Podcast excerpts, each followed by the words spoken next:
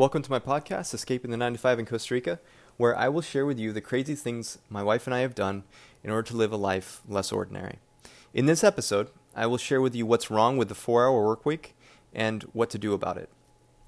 So, to give you guys a little bit of background, um, since I was about 17 years old, I always, like, I, I, that was when I first discovered the idea of residual income.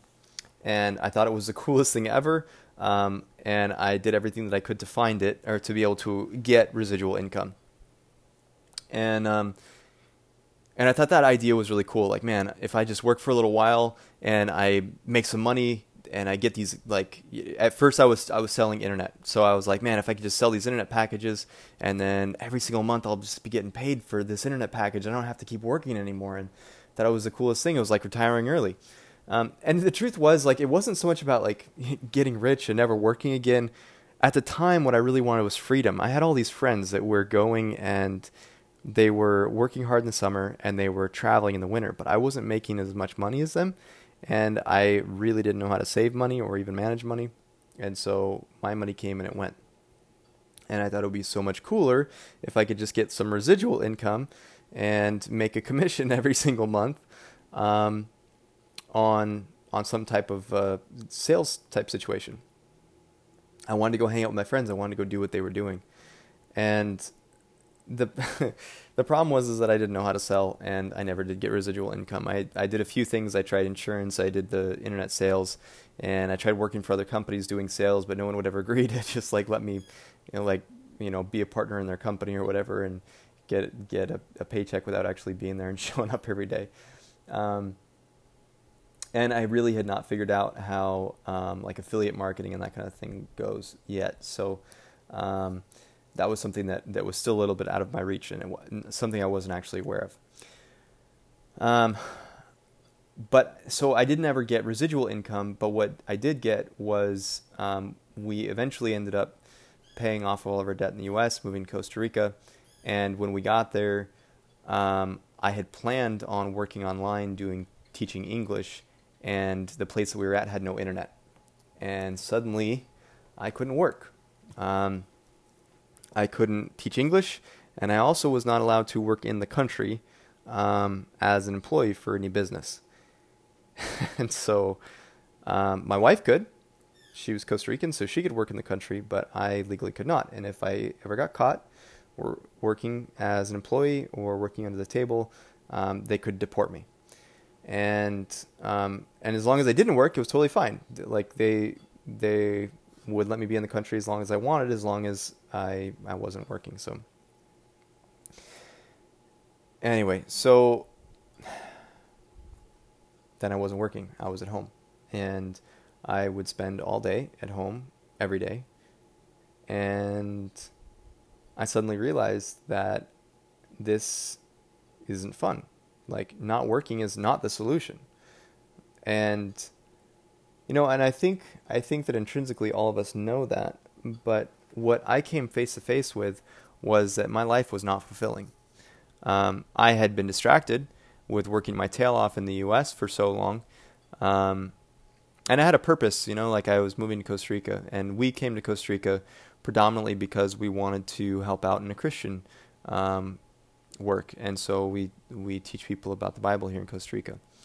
But I got so wrapped up in trying to figure out how I was going to make money, how I was going to support myself in this country, that I would just stress out about that every day and worry about how I was going to pay the bills every day and still not be able to do anything about work because I'm living in a foreign country. And I didn't have um, any significant skills in working online aside from teaching English. And I, you know, and eventually we moved away from that house where we didn't have internet and we moved to a place that did have internet. But by that point, um, they they wouldn't accept my application. I applied and applied and applied to multiple places, and nobody would accept my application. So, um, there was a point at which I realized like stressing about work wasn't doing anything for me. I wasn't fulfilled in life. We'd been here for years, and I had found ways to do work here um, that are somewhat they're acceptable. I found acceptable ways to do work here, um, and so I did that for a while. Um, and I did I did different jobs for for quite a, for quite some time. I actually even bought a business and lost it. Business failed, and um, and I recognized at some point like this isn't fulfilling either. And stressing about work this entire time that we've been in this country has not been helpful f- to me.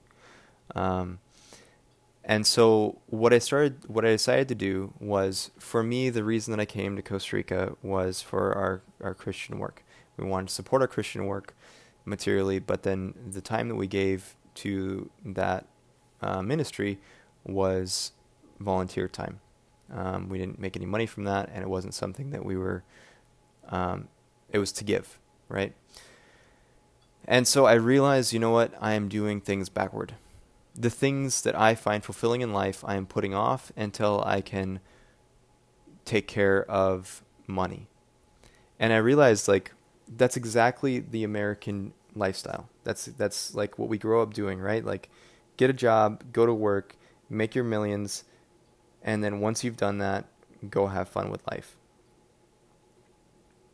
And that's wrong in my in my opinion. That's the wrong way of looking at life. So, I decided to make a change. I realized that it's not about making money. Um, it's about doing what we find most fulfilling.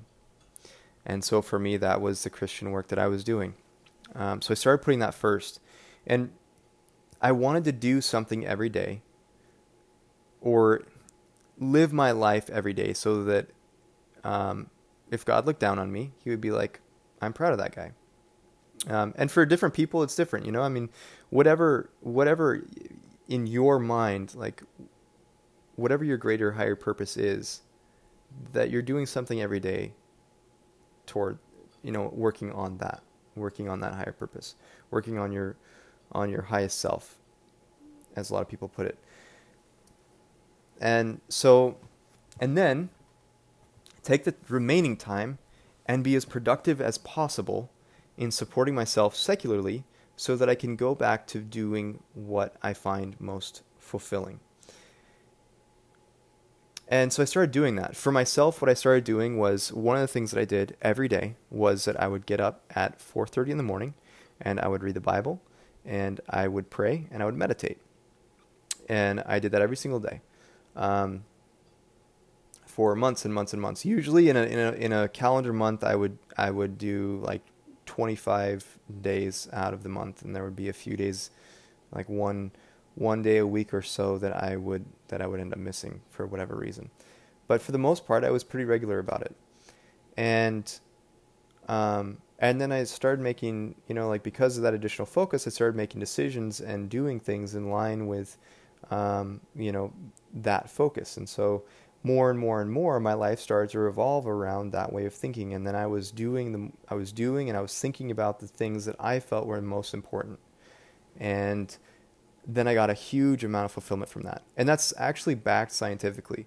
We now know that when we watch TV or when we do things that are exciting, we get a boost of dopamine, and that feels good. It's kind of like getting, uh, you know, it's like pleasure, right? Pleasure or joy or any of those types of things. Um, when we go out and we help others, when we give to society, when we give of ourselves, we get something different. We get serotonin. And serotonin makes us feel fulfilled. Serotonin makes us feel like we are good human beings. Um, and that's very, very, very important. If we don't get that, then we don't have a fulfilled life. Um, and that's a very simple, broken down explanation of why it's important. But but some of those principles there are are, are very very necessary um, to. We, we know scientifically that it's very necessary to give of ourselves in order to get fulfillment in life. Um, so, but I struggle with this though. You know, I, I um, having so much time on my hands eventually like um, we we had a change to our routine and we moved and my wife and I would we started the routine of um, we'd have a drink in the evening uh, split a bottle of wine and we would um, watch uh, something on TV and this ended up being like um, you know a glass of wine and and TV to like staying up late and to the point where I wasn't getting up and I wasn't doing my morning routine that was making me feel fulfilled and then my focus started to change and then suddenly I was back into this cycle of being stressed out, worried about life, not feeling good about it. And I realized like I'm not doing the stuff every day that made me feel fulfilled. And so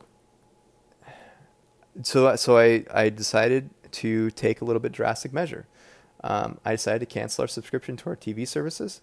I decided to um, get the alcohol out of the house, and I started decided to well, no, we still have alcohol in the house, but I decided, decided to stop drinking alcohol for a month, and also to um, to start uh, or to stop drinking coffee, and then to start up my routine again.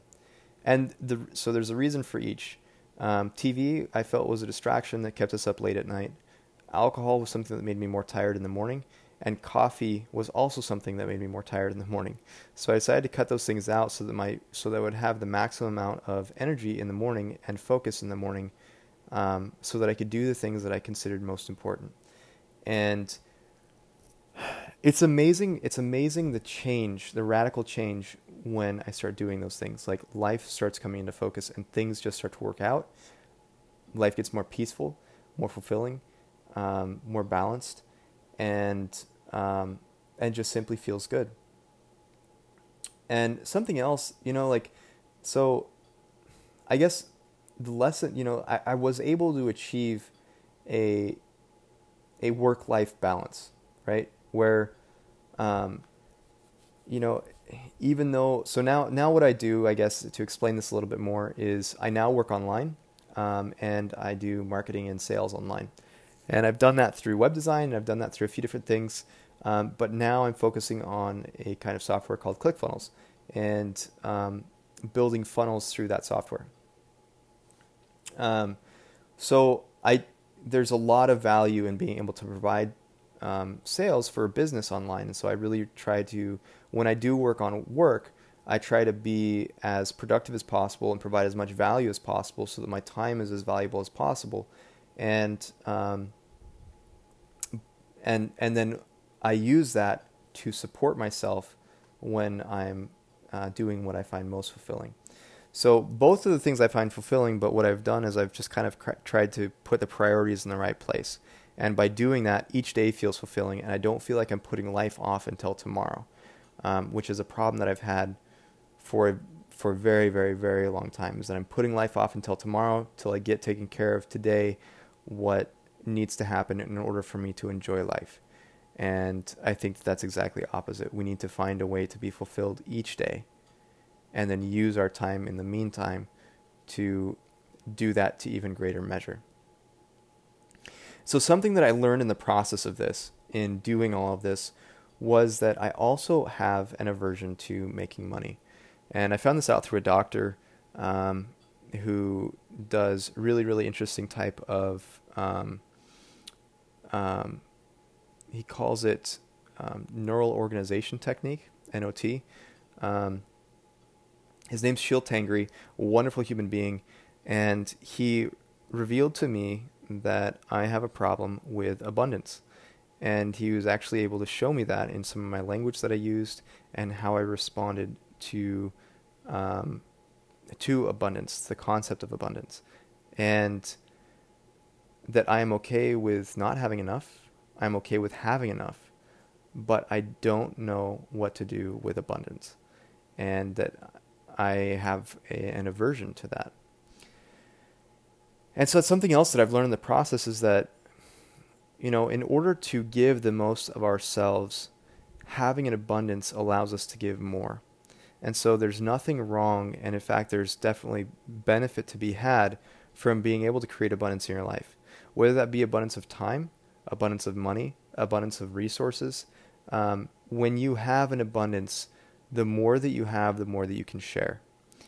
And I think that's the greatest lesson that I've learned in all of this, in having more time available since I stopped working full time, is give what you can now and work to be able to give more tomorrow. And when you can do that, life is amazing. Life always feels good no matter how much or how little you have, and there's always something on the horizon to look forward to. Um, so that's my lesson for today. That's something that I learned. Um, you know, there's nothing wrong with working four hours a week, but you have to find a way to be fulfilled in the meantime. If you take all of that out that keeps you distracted, and you fill and you don't have anything to fill that time except for things that fill you with that give you dopamine, like TV, like entertainment, like um, anything that makes you excited or or you know fills you with joy. All of those things are those things are great, um, but they're not. There's nothing deeper. There's no deeper meaning to them, and so um, that's my lesson that I learned. Um, something that I, I'd like to dig a little bit deeper into that concept and talk about why it's important to do something with your life. And so I learned that because of a person very close to me, um, my father. He committed suicide.